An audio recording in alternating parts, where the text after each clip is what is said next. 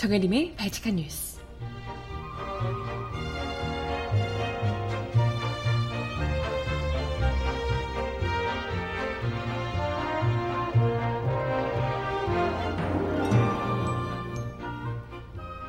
여러분 안녕하세요. 발칙한 뉴스 정혜림입니다. 지난 2009년 쌍용자동차 노동자들의 정리해고 반대 공장 점거 농성에 대해 강제 진압을 이명박 정부 청와대가 최종 승인했던 것으로 밝혀졌습니다. 설마 설마 했지만 그 정말 참혹했던 진압에 무려 정부 청와대가 있었다는 충격적인 사실이 밝혀졌는데요. 당시 진압을 지휘했던 조현호 전 경기지방경찰청장이 상급인 강일학 전 경찰청장의 진압 중지 지시를 무시하고 청와대와 직접 접촉해서 승인을 받았다는 사실도 추가로 밝혀졌습니다. 그때 노동자들이 장기 농성으로 건강이 악화되는 등 위험한 상황에 처해 있었는데요. 그럼에도 불구하고 사측과 공조해 진압 계획을 세우고 잔인하게 헬기, 테이저건 등을 동원해서 잔인하게 폭행하고 진압을 했었습니다. 음악 듣고 와서 오늘 이야기 함께 나눠봅니다. 첫 곡은요, 신화가 부르는 떠나가지 마요. 듣고 옵니다. 신청곡 있으시면 주세요.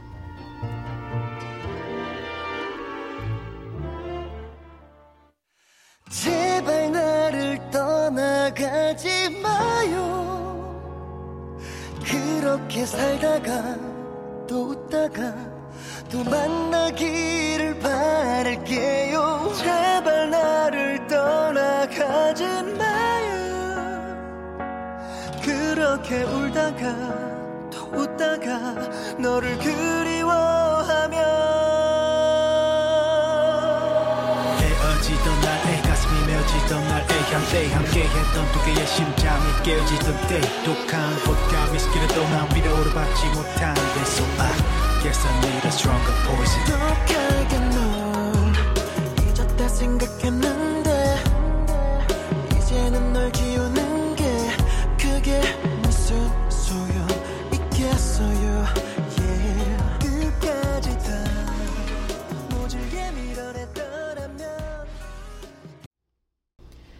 네, 첫 곡으로 신화가 무려 20주년이 됐다고. 20주년? 네, 됐다고 앨범을 냈길래 첫 곡으로 듣고 와봤습니다. 떠나가지 마요 였고요. 어, 신청곡 두 곡은 제가 잠시 후에 전해드려 보도록 하겠습니다. 어제 굉장히 또 충격적이고, 하, 뭐 알고, 이렇지 않을까, 뭐, 은연 중에는 생각을 했지만, 이렇게까지 노골적일 줄은 몰랐던 사실이 밝혀졌습니다. 무려 약 10년 전, 9년 전, 10년 전, 네. 2009년에, 저도 이 기억이 너무 생생하거든요. 제가 입사한 지 얼마 안 됐을 때라. 제가 2008년 입사기 때문에 2009년 그 얼마 되지 않았던 입사한 지 한 1년 남짓 됐던 그때 쌍용차 정리해고 반대를 외치며 옥새 파업을 하셨던 노동자들 관련해서 저희 민중예술이 기자가 여기 안에 잠입을 해서 잠입이라고 하면 좀 그렇지만 어쨌든 들어가서 같이 취재를 하기도 했었거든요. 그 현장에서. 그래서 그 거기서 찍어온 영상으로 저희 다큐멘터리 저다리 차기 전에라는 다큐멘터리를 만들기도 했었고요. 보신 분들은 저희 바치칸 뉴스 들으신 애청자분들께서는 보신 분들 많으실 텐데 저다리 차기 전에 그 영화 이 사이트 이런 데서도 검색이 가능하니까요. 한번 좀 보셨으면 좋을 것 같습니다.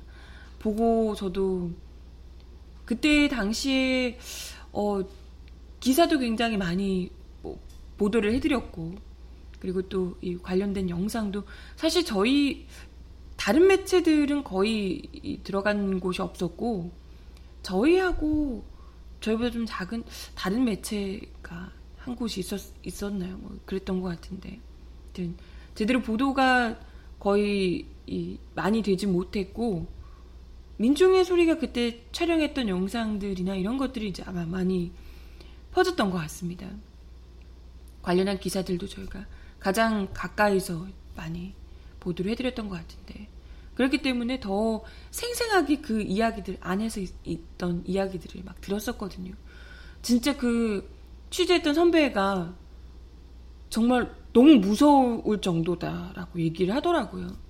경찰 진압도 그랬고 그때 있으면서도 거의 그 너무 오랫동안 옥색 파업을 하면서 제대로 이제 뭐 씻거나 이런 것도 좀 어려운 상황이었고 먹는 것도 그렇고 불안에 떨어야 했고 그 안에서 굉장히 좀 힘든 시간을 보내셨고 해고자분들께서 노동자분들께서. 그리고 용역들이 그 막 볼트 너트 이런 걸 새총처럼 해서 이렇게 쏘는데 그게 철판 같은 걸 뚫을 정도로 새총이라 그러면 막 작은 것 같지만 볼트 너트 이런 걸 새총으로 던져서 철판을 뚫을 정도로 이런 위력을 가진 그런 볼트 너트 막 공격을 옥쇄파업 할 때 막 던져서 조합원 분들께서 막 피를 흘리고 막 맞아서 부상을 당하고 이런 일들도 발생을 하고 했었습니다. 근데 사실 그렇잖아요. 용역들이 그 정말 무법천지의 그 용역들이 노동자들을 그런 식으로 폭력을 행하고 그러는데 만약에 정말 정상적인 국가라면 국가가 거기에 경, 정부가 개입을 해서 이런 일을 하지 못하도록 막고 무자비한 폭력이 일어나지 않도, 않도록 막고 그걸 보호를 해주고 제대로 된 협상을 할 수 있도록 이끌어내줘야 되는 거잖아요. 근데 그때 오히려 철저히 사측의 편에 서서 뻔히 노동자들이 건강이 굉장히 안 좋은 상황이고 그런 걸 알면서도 완전 용역 못지않은 잔인함으로 아, 용역보다 더 뭐 완전 장비를 가지고 쇠파이프며 이런 걸 사측이 막 폭행을 하고 있는데도 뭐 뻔히 그냥 묵인을 하고 아예 경찰 공봉 이런 걸 가지고 와서 완전 무장한 상태에서 그 옥상 위쪽에서 도망가는 이건 뭐 같이 맞서서 싸우는 것도 아니고요. 전혀 뭐 무장하지 않은 노동자들이 아니 거기서 무슨 무장할 게 뭐 있겠어? 총 있겠어? 뭐 있겠어? 이런 노동자들을 상대로 테이저건을 쏘고 이미 도망가다가 쓰러진 노동자를 여러 명의 무장한 경찰이 달려들어서 폭력적으로 이미 쓰러져 있는데 경찰 곤봉으로 때려서 진압하는 이런 모습들. 어, 너무 생생하게 기억이 나요. 그리고 막 헬기에서 최류액을 계속해서 뿌려댑니다. 그때 기억나는 게 막 그런 논란이 되니까 경찰에서 그게 뭐 인체에 무해하다는 둥 안전하다 이런 류의 얘기를 했었거든요. 근데 그 안에서는 정작 최루액을 맞은 부위가 화상당한 것처럼 부풀어 오른다. 화끈화끈거리고 이렇게 막 물, 물집이 잡히고 막 이런다. 이런 이야기가 있었는데 이번에 나온 결과 그때 나왔던 그 최루액이 알고 보니 치명적인 발암 물질이었다. 이런 이제 결과가 나오기도 했습니다. 굉장히 충격적인 일이 아닐 수 없는데요. 근데 그때 당시에 무려 최류액 20만 톤을 뿌렸다고 하더라고요. 거기에. 정말 죽으라고. 이건 정말 죽으라는 거지. 죽으라고 뿌렸다. 이렇게밖에 생각할 수 없지 않을까. 이런 생각이 듭니다. 그때 몰랐던 사실들. 아, 이게 진짜 경찰이, 어, 사측의 편을 들고 있구나. 뭐, 정부가 사측의 이런 폭력을 묵인하고 있구나 이런 정도로만 생각했는데 그것이 아니라 알고 보니 정말 쌀공차해고 노동자들의 폭력적인 진압 이게 사측의 편을 드는 정도가 아니라 이명박 정부가 주도적으로 나서서 노동자를 탄압을 하고 있었더라. 에, 이런 사실이 구체적으로 밝혀졌습니다. 어제 경찰청 인권침해 사건 진상조사위원회 쌍용차 사건 진상조사 자료에 따르면 경기경찰청에서 2009년 6월부터 강제 진압 계획 수립에 착수를 했었다. 라는 사실이 드러났습니다.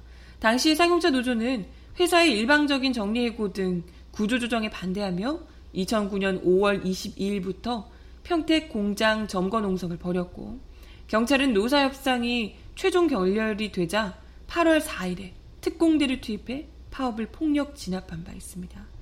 당시 경기청은 경기지방경찰청은 사측의 경찰권 발동 요청서 접수, 법원의 체포영장, 압수수색 영장 발부, 공장 진입 시 사측과 동행, 단전, 단수, 아, 딱 기억나네요. 이런 공장 내 차단 조치, 또 체포 조합원들에 대한 사법 처리 등 상세한 계획을 세웠었다고 합니다. 경기지방경찰청에서요. 진압 계획에 따르면 경찰은 노동자들의 농성 상황을 상세하게 파악을 하고 있었고요. 특히 파업 장기화, 경찰 통제로 농성장에 있는 대다수 조합원들이 굉장히 지쳐있고 또 건강이 악화되고 있다는 점을 미리 알고 있으면서도 잔인한 진압 계획을 세웠다는 겁니다. 일부러 단전 단수하면서 는 죽으라고 죽으라고 내몰았던 것이 경찰의 계획하에 다 있었다는 거죠. 진압 계획은 사측이 구조조정안을 제시하고 노사가 교섭을 하던 시기에 작성이 됐고 협상이 진행 중인 상황에서도 차례로 집행이 됐습니다. 그러니까 이게 악랄한 사측의 행각이 다 경찰과 같이 하고 있었다는 거죠. 노사의 이런 이 자율 해결 원칙에 따라서 그야말로 경찰이 뭘 하더라도 개입을 하더라도 최후적으로 보충적으로 경찰력을 행사했어야 하는데 그게 아니라 아예 8월에 진압을 쓰면 6월 이전부터도 공장 진입 계획을 이미 세우고 있었고 단전 단수 등의 조치를 이미 진행하고 있었던 사실이 인정이 된다는 겁니다. 경찰이 공장의 봉쇄 상황에서 이 경찰력 행사를 한 것이 당연히 조합원들의 인권을 침해하는 것으로 적정하지 않은 것으로 판단이 된다라는 것이 조사위의 입장입니다. 조사위에 따르면 2009년 8월 4일과 8월 5일 양일간 이루어진 경찰 특공대 진압 작전은 청와대 최종 승인에 따라 이루어진 것이다 라는 것이 굉장히 놀라운 또 새로 밝혀진 충격적인 내용인데요. 진압 작전을 둘러싸고 그때 당시에 강일학 경찰청장이 강일학 경찰청장이 또 그때 뭐 비난을 많이 받았는데 강일학 경찰청장과 조현호 당시 경기지방 경찰청장이 굉장히 이 이견이 많았다는 거예요.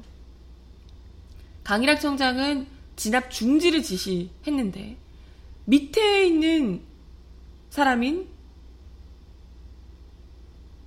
경기지방경찰청장이 이걸 무시했다는 거예요. 경찰청장이 하지 말라 그러는데 이걸 무시했다는 거예요.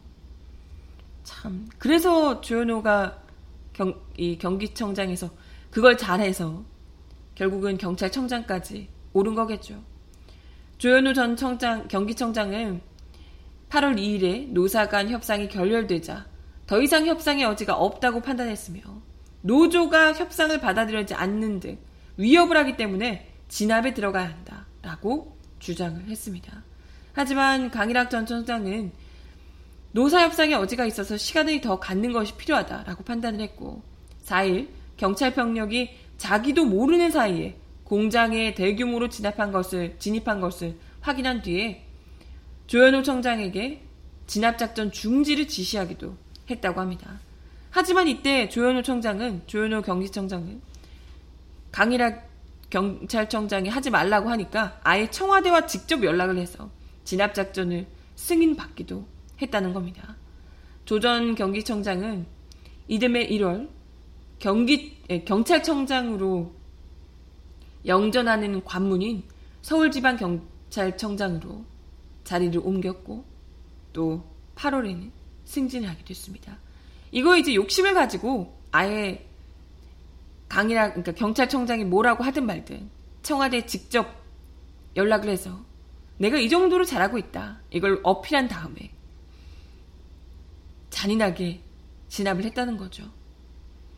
이 조사의 발표에 따르면 경찰이 사측과 합동으로 진압작전을 벌인 상황도 고스란히 담겨 있었다고 합니다.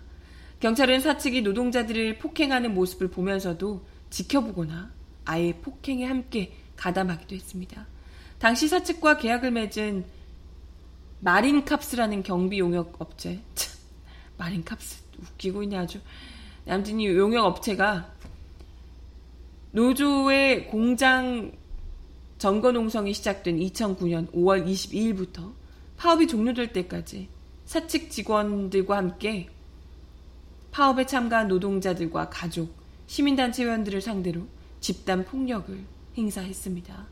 사측의 경비 용역과 직원들을 이 노동자를 향해서 새총을 쏘거나 소화기 또 쇠파이프를 휘둘렀고 소화기에 맞아서 치아가 다 빠져버린 조합원도 계셨다고 합니다.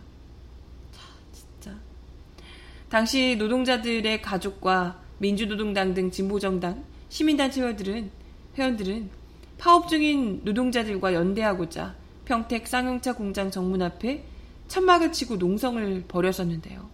사측은 천막을 부수거나 돌을 던지는 등 이들에게도 폭력을 행사해 무리를 빚기도 했습니다. 거의 뭐 완전 무법천지였어요. 왜겠습니까? 그 법도 없는 폭력을 있는 대로 자행했던 것이 다름 아닌 청와대와 경찰의 묵인하에 얼마든지 봐주고 있고 오히려 그들이 불법을 자행하고 있는데 뭐가 무섭겠어요? 법이 아예 무법의 무력의 편이었는데 그들의 편이었는데 무법천지였을 수밖에 없겠죠. 그런 상황에서도 경찰은 온갖 폭력이 자행되고 있는 상황에서도 조금도 신경 쓰지도 않았고 아예 대처가 없었죠. 사측의 경비용역 등이 쇠파이프를 들고 폭행하는 현장에서 바로 앞에서 폭행을 당하고 있는데도 경찰이 아무런 제지를 하지 않았고 현장에 있던 경찰 지휘관은 사측의 폭력 행위를 제지해달라는 요청을 받고도 외면한 사실을 확인했다고 합니다. 누구 덕분이겠습니까? 조현우 때문이겠죠. 조현우와 이명박의 콜라보 덕분에 그 현장에서는 어마어마한 폭력이 눈감아졌다는 거죠. 그뿐만 아니라 경비업체에 대한 조사를 미루기도 했다고 합니다. 경찰에서. 당시 6월 28일 경비용역의 폭력행위에 대한 고발이 있었지만 경찰은 22일이 지난 7월 20일에 경비입법, 경비업법 위반 업체 적발 보고를 한 데 이어서 파업이 종료되고 14일이 지난 8월 20일에 청문을 실시했습니다. 근데 뭐 아무런 문제가 없었겠죠? 아무런 문제 없이. 반면에 경찰은 진압작전 내내 사측의 협조를 받았습니다. 경찰은 사전에 공장에 진입할 때 안내해줄 사측 명단 취합을 요청했고, 실제 경찰이 공장에 진입할 때 안내, 엄호 등의 협조를 받았다고 합니다. 차측이 아예 그냥 뭐 같은 편이었다는 게 명백히 드러나는 거죠. 경찰이 공장에 진입할 때 사측 용역 등은 쇠파이프를 들고 있었고 경찰과 경비 용역이 노동자를 함께 폭행하는 모습들도 목격이 되기도 했습니다. 그리고 사측이 의약품과 의료진을 차단할 때도 경찰이 함께 했습니다. 사측과 경찰이 7월 공장 내부로 반입되는 식수, 식료품, 의약품 등을 차단했고 의료진의 출입도 통제했습니다. 이후에도 단수 조치, 가스, 소화전 차단 등을 차례로 진행했는데요. 경찰과 사측의 차단 조치로 공장 내부는 그야말로 인간이 살 수 없는 환경이 만들어졌습니다. 화장실 배설물이 넘쳐나고 악취와 또 여름이었으니까요. 벌레 꼬이고 장난 아니었습니다. 공장 내부 노동자들은 뙤약볕에서 땀으로 온몸이 젖거나 최료액을 맞은 경우에도 그 발암물질이라고 하는 최료액을 맞은 경우에도 제대로 씻지 못했었죠. 마실 물도 바닥나고 수분 부족으로 고통을 호소하는 조합원들도 많았습니다. 조사위는 중증 우울증과 스트레스로 정신적인 압박까지 받고 자살 충동을 일으킨 사람도 있었다. 공장 내부 조합원들은 의약품이 부족하고 의료진 출입이 통제돼서 환자가 발생해도 제대로 치료받을 수 없었고 통신선도 차단돼 외부와의 소통이 되지 않았다. 라고 얘기했습니다. 이외에도 경찰은 농성 중인 조합원들이 밤낮으로 잠을 잘 수 없도록 노래를 틀고 밤 11시, 새벽 2시, 새벽 3시에 헬기를 띄워서 소음을 내기도 했습니다. 그리고 서치라이트를 비추는 등 행동으로 노동자들을 계속해서 자극하기도 했고요. 조사위는 조합원들은 정신적으로 혼미하거나 심리적 불안감을 일으켰고 이러한 경찰 행동은 경찰의 진압 시점까지 계속됐다라고 밝히기도 했습니다. 정말 그야말로 지옥을 만들었죠. 잘 수도 없게끔 만들고 계속해서 심리적으로 불안하도록 압박을 하고 그 더운 상황에서 의, 약품뿐만이 아니고 생필품도 아무것도 음식 뭐 식수도 제공되지 않는 상황이었으니까요. 극한으로 몰아서 그야말로 죽으라고 죽으라고 계속해서 했던 그런 상황에서 조합원들이 지금까지도 그때 그 파업을 옥새 파업했던 분들 중에 정신적인 질환을 겪고 계신 분들이 상당히 많다고 들었습니다. 그것에 못 이겨서 정말 병을 앓고 계시거나 혹은 이후에도 해결되지 않은 이 사태 지금 아직까지도 해결되지 않은 거잖아요. 아직까지도 거리에 계십니다. 이런 상황에서 벌써 22명이 2002, 2012년까지 22명이 숨졌고요.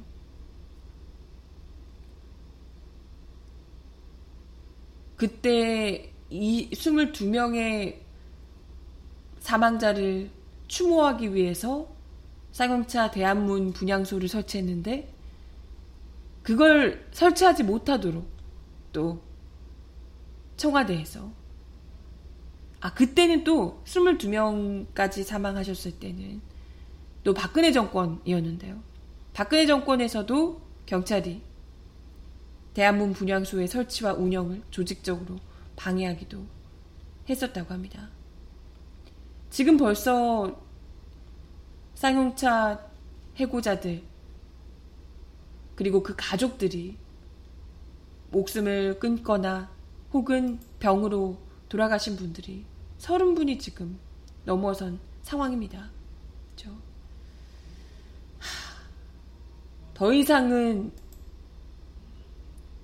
아까운 생명을 안타까운 생명을 잃지 않도록.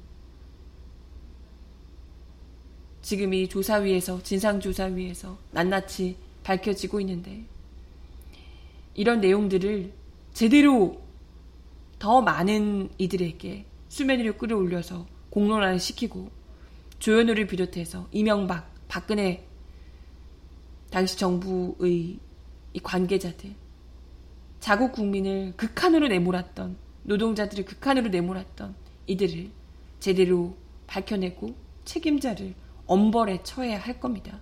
쌍용차에게도 이와 관련한 엄중한 책임을 물어야 할 거고요. 그리고 아직까지도 공장으로 돌아가지 못한 그래서 정말 극한의 경제적인 생활고 정신적인 스트레스에 극한에 몰려 계신 분들께 최대한의 보상을 해야 할 것 같습니다. 또, 그 안에서 얼마나 또 정말 상상하지도 못할 만큼 끔찍한 일들을 겪으셨는데, 이에 대한 정신적 치료나 이런 부분들까지도 계속해서 필요하지 않을까 생각이 듭니다.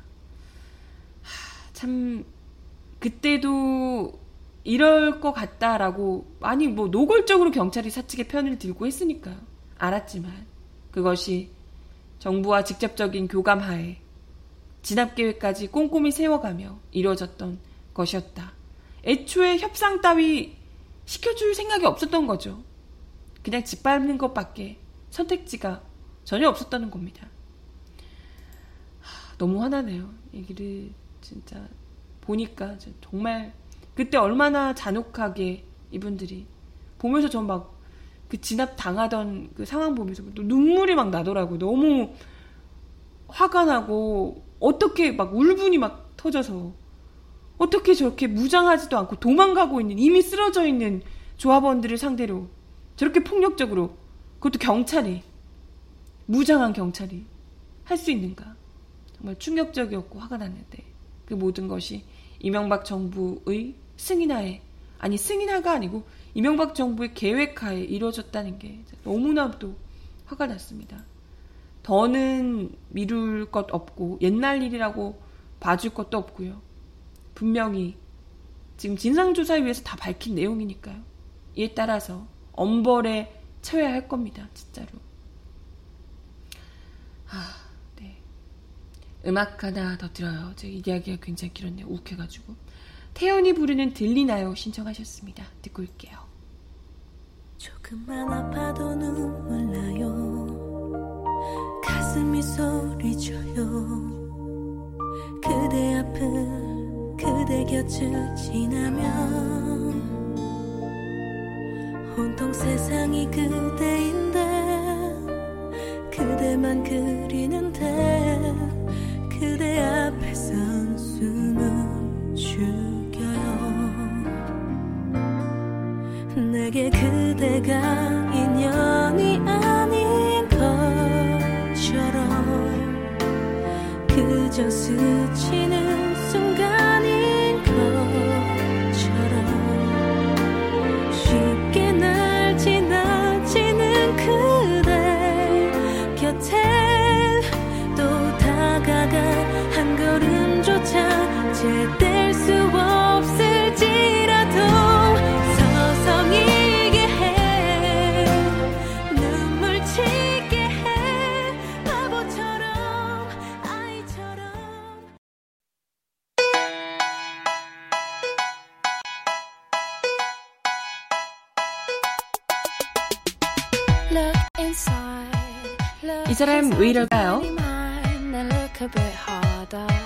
Cause we're so uninspired, so sick and tired of all the hatred you harbor.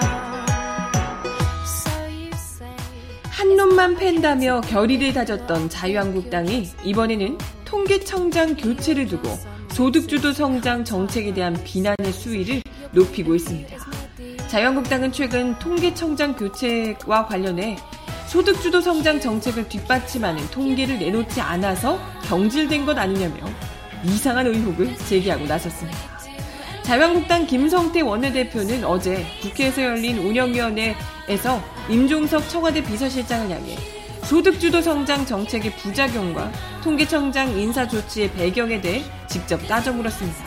김 원내대표는 장 실장을 향해 지난주는 안타깝고 매우 정말 애처롭게 생각하는 사건이 있었다며 대전에서 어린 자식들을 홀로 키우던 50대 여성이 최저임금 인상으로 식당에서 일자리를 잃고 생활고를 비관한, 비관한 나머지 스스로 목숨을 끊었다는 소식이 있었고 또 하나는 충북 옥천에서 벌어진 내모녀 사망 사건이 빚의 굴레를 벗어나지 못한 40대 가장의 폐륜 범죄였다라고 말문열었습니다.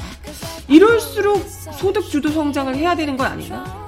둘, 두 사건 다 먹고 사는 생활고 때문에 벌어진 것이라며 저소득 가구의 가정 경제를 나아지게 하고 실제 소득이 늘어나 소비로 이어지고 기업의 투자 고용 상태를 나아지게끔 하는 것이 정부의 소득주도 성장 정책인데 잘 안 되고 있는 것을 실장도 인정하냐라고 따져 물었습니다. 여기서 김 원내대표가 언급한 50대 여성 자살 사건은 오보 논란이 일면서 이미 삭제된 한국경제 기사를 언급한 것으로 보입니다. 오보라는 것도 모르셨나 보네요. 이에 대해서 임 실장은 전체적으로 과거 정부 때부터 경제가 꾸준히 성장하고 있지만 그 가운데 성장 속도에 따라 사회의 양극화되는 현상을 해소하지 못하고 있다. 그것을 해소하기 위해 소득주도 성장 정책으로 경제 정책 전환을 한 것이지만 부족하다라고 답했습니다. 김 원내대표는 서민들의 애환과 고충이 겨우 거의 절규라며 이것을 정부가 인정하지 않고 잘못된 통계청 분석 자료 때문이라고 하면 안 된다. 경질통계청장이 내가 윗선의 말을 잘 듣지 않았다라고 인터뷰했는데 그 윗선이 누구냐라고 질문했습니다. 임 실장은 저는 전임 통계청장을 잘 모른다. 통한 적도 없고 장하성 청와대 정책실장도 마찬가지다. 라고 답했고 장 실장도 저도 통한 적 없고 원래 모르는 분이다. 라고 얘기했습니다. 김 원내대표는 계속해서 통계청장이 교체된 이유를 추궁했는데요. 그는 통계는 과학인데 그것을 발표한 것 자체를 놓고 통계청장을 전격 경질한 이유가 무엇인가? 라고 물었습니다. 그러자 임 실장은 오해가 없기를 바라며 간략히 설명한다며 특별한 정치적 고려와 현상 때문에 인사를 하는 것이 아니라고 단언했습니다. 임 실장은 과거 차관 임기가 14개월에서 15개월이었고 청장들도 16에서 10개, 17개월 정도라며 과거 정부 때도 집권 2기 정기국회를 앞둔 시점에서 대체로 차관급 인사가 단행됐다. 어느 정부나 이 시점에 국정을 쇄신하고 활력을 불어넣기 위한 인사가 진행된 것이다. 라고 설명했습니다.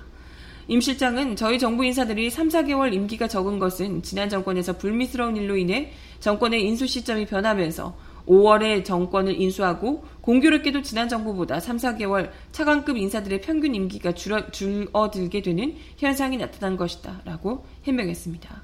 임 시장은요, 전임 총장도 개인적으로는 모르지만 굉장히 개혁적인 분으로, 안, 분으로 안다. 라며 과거 통계청은 기재부 관료들이 관례적으로 가던 자리다. 우리 정부가 통계청의 독립성을 존중해 기재부 관료가 아닌 외부 인사로 했다는 점을 고려해달라라고 당부했습니다. 하지만 자유한국당 성일종 의원도 임 실장을 향해 황수경 전임 통계청장이 물러났는데 경질된 것이냐 교체된 것이냐 강신욱 신임청장이 황전 총장보다 통계를 다루는 데 있어서 자, 자질이 더 많냐 끝까지 트집을 잡았다고요. 임 실장은 두 분이 어떻게 두 분을 어떻게 단순 비교해서 말하겠냐 누가 더 잘하냐 이거 너무 초딩 같은데 진짜 과거에도 이 시점에 대부분 차관급 인사를 했고 저희도 하고 있다 이전 청장이 계실 때 통계에 대해 청와대가 조금이라도 개입하는 적이 있다면 저희가 책임지겠다 라고 얘기를 했습니다. 아무튼 참 다른 걸 떠나서요. 난 자유한국당이 지금 경제 문제 가지고 정부를 비난하는 건 다른 아니 뭐 국민들이 경제 너무 살기 힘들다 얘기하는 거 다 인정. 근데 자유한국당이 지금 경제에 살기 힘들다며 경제에 실패한 정부라고 이야기하는 건 진짜 뭐라 뭐라고 해야 되지 이거를 오물을 자기 얼굴에 끼얹는 거 아닌가?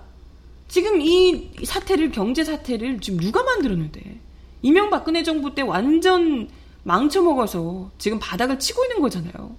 지금 소득주도 성장을 지금 이 정부에서 들어와서 시작한 지 지금 올해 제대로 시작한 거잖아요. 1년도 채 제대로 되지 못했습니다.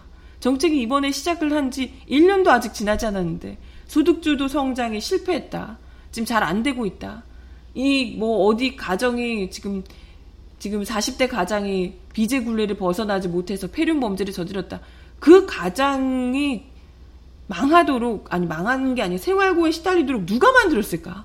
1년도 안 된 지금 이 소득주도 성장일까요? 아니면 10년여에 걸쳐서 나라를 말아먹은 나라 경제를 말아먹은 자유한국당일까요? 진짜 이건 경제 얘기하면서 아니 자기들이 잘했는데 문재인 정부에서 경제가 갑자기 뭔가 문제가 생겼으면 말이 나네. 자기들이 말아먹은 경제를 누구보다도 못했던 거 아니에요. 어, 누가 살았는데? 부자들이 살았지, 부자들이. 아, 그럼 이런 얘기인가? 부자들이 잘 먹고 잘 살았는데 더잘 먹고 잘 살도록 왜 안 해주냐? 이런 얘기인가? 근데 그 예시로 드는 게 뭐 어디 가족이 뭐 누가 힘들어서 목숨을 끊었네 이런 류의 얘기를 하는 것 자체가 진짜 뻔뻔하기도 이루 말할 수가 없네요. 그야말로 누워서 침뱉기가 되고 있다는 걸 본인들 모르겠지? 욕할 것만 무조건 한 놈만 팬다고 하더니 정말 소득주도 성장 어떻게든지 지금 하지 않겠다고 아, 소득주도 성장하면 자기들은 안 좋겠죠. 사회적 양극화를 더 시켜야 되는데 먹고 살만해지면 국민들이 어 이게 정치에 더 관심을 가지고 이럴까봐 먹고 사느라 힘들어서 정치 같은 건 관심이 없도록 만드는 게 이분들의 목표니까요. 아무튼 자유한국당에 말도 안 되는 기승전 소득주도 성장 탓 이야기를 좀 드려봤고요. 음악 하나 더 듣습니다. 서영은이 부르는 희나리.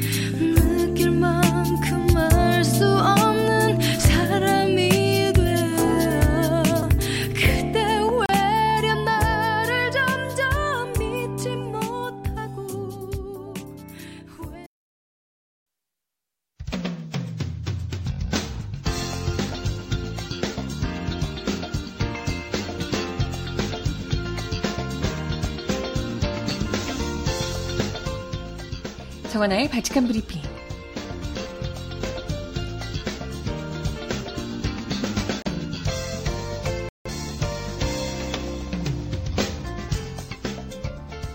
첫 번째 소식입니다.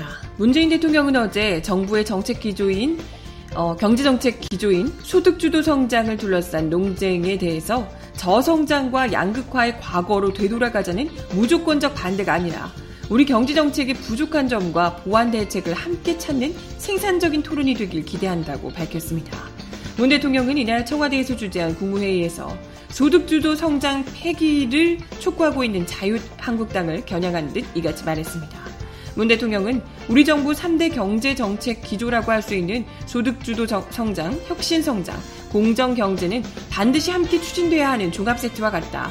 혁신 성장은 우리 경제의 새로운 성장 동력을 마련하는 것이고 소득주도 성장은 잘 사는 사람만 잘 사는 게 아니라 함께 잘 살고 성장하는 것이다. 지속 가능한 성장의 길이기도 하다라고 설명했습니다. 이어서 우리는 그중 하나만을 선택할 수 없다며 또는 혁신 성장과 소득주도 성장은 공정경제 토대 위에서만 가능하다고 구현했습니다. 문 대통령도 과거 경제 패러다임은 결국 우리 경제를 저성장의 늪에 빠지게 했고 극심한 소득 양극화와 함께 불공정 경제를 만들었다. 그 패러다임에서 벗어나 사람 중심 경제라는 새 패러다임으로 위기에 빠진 우리 경제를 되살려야 하는 것이 우리 정부가 향하는 시대적 사명이라며 그런 사명감으로 정부는 우리 경제정책 기조를 자신있게 흔들림 없이 추진해 나가길 바란다 라고 당부했습니다. 그러면서도 물론 우리 경제정책 기조를 실현하기 위한 정책 수단을 더 다양하게 모색하고 부족한 점이 있다면 그 사실을 겸허히 받아들이며 보완 대책을 마련하는 노력을 게을리 하지 말아야 한다 라고 강조했습니다. 또 최저임금 인상은 소득주도 성장 정책 수단 중 하나일 뿐 전부가 아니라며 최저임금 인상은 말 그대로 저임금 노동자의 근로소득을 높여주기 위한 것이다. 그 목적에서 이미 소기의 성과를 거두고 있다. 실제로 올해 도시근로자 가구의 월 평균 소득은 작년보다 큰 폭으로 증가했다. 라고 이야기하기도 했습니다.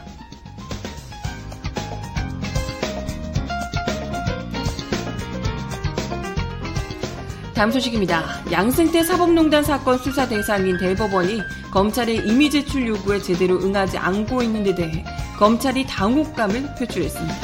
서울중앙지검 관계자는 어제 기자들과 만난 자리에서 사법농단 수사에서 필요한 자료에 대해 압수수색 영장을 청구하면 이미 제출 가능성이 있다는 이유로 기각하고 대법원은 이미 제출을 완강히 거부하는 초유의 상황이라며 이 상황을 지켜보는 우리도 당황스럽다고 밝혔습니다. 검찰이 수사 착수 이래 두 달여 동안 압수수색 등을 통한 증거 수집을 제대로 하지 못하고 있는 상황은 굉장히 이례적인 일인데요. 이는 대법원의 자료 이미 제출 거부와 영장 전담 판사들의 압수수색 영장 기각이 반복되고 있는 등 따른 것입니다. 검찰 관계자는 대법원이 대외적으로 수사에 협조하고 있다고 설명하고 있는 법원행정처 기획조정실 자료들은 대부분 우리가 임종철, 임종헌 전 법원행정처 차장의 USB를 통해서 이미 확보를 한 내용이다. 진실 규명을 위한 자료는 재판연구관, 양형위원회, 사법정책지원실, 인사자료 등인데 대법원이 기조실 자료를 잘 주고 있으니 잘 보고 수사하면 된다 라고 얘기하는 건 질문에 대한 적절한 답이 아니라고 지적했습니다. 이와 관련해 일부 판사들은 검찰 소환 조사에서 임 전 차장이 갖고 있던 자기 명의 문건들이 실제 자신이 작성한 내용과 다른 부분이 있다라고 진술하기도 했습니다. 검찰 관계자는 이런 상황에서 문건을 작성한 판사가 수속된 사법정책실이나 양형위원회 등에 있는 원래 자료와 임 전 차장의 PC에서 나온 문건과 비교해 보는 것이 상식적이라고 설명했습니다. 검찰은 양승태 사법부와 청와대가 일제 강제징용 피해자들의 손해배상 소송 제3고심에 부당 개입했다는 의혹과 관련해서도 추가 수사가 전혀 진행되지 않고 있다고 어려움을 토로하기도 했습니다. 검찰 관계자는 막상 범행이 이루어진 것으로 보이는 법원 행정처 부서에 대한 수사가 한 발짝도 진전되지 못했다며 이미 제출 가능성이 있다는 이유로 압수수색 영장을 기각해놓고 이미 제출을 또 요청하면 거부하고 있는데 법원 자료를 아예 보지 말라는 것으로 해석된다라고 비판했습니다.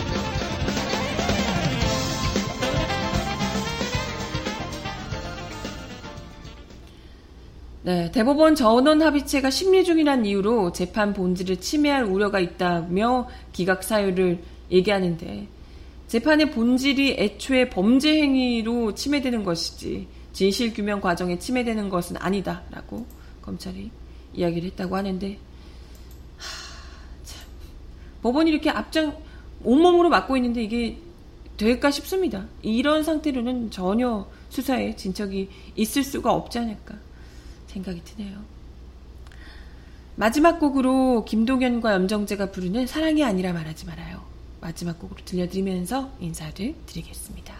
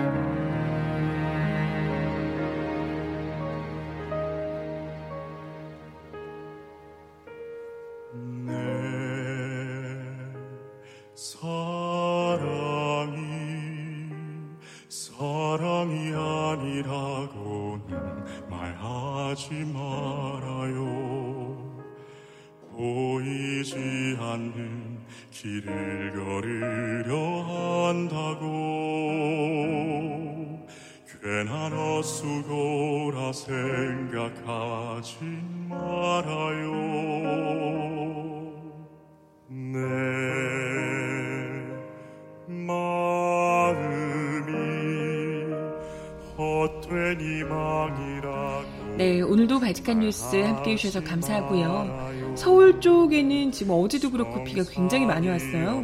오늘도 비가 또 온다고 하는데 다들 빗길 조심하시고 혹여라도 비 피해 없으시길 다들 잘 챙기시길 바랍니다. 건강도 잘 챙기시고요. 바지칸 뉴스는 내일 10시에 다시 오겠습니다. 그럼 내일 만나요. 안녕.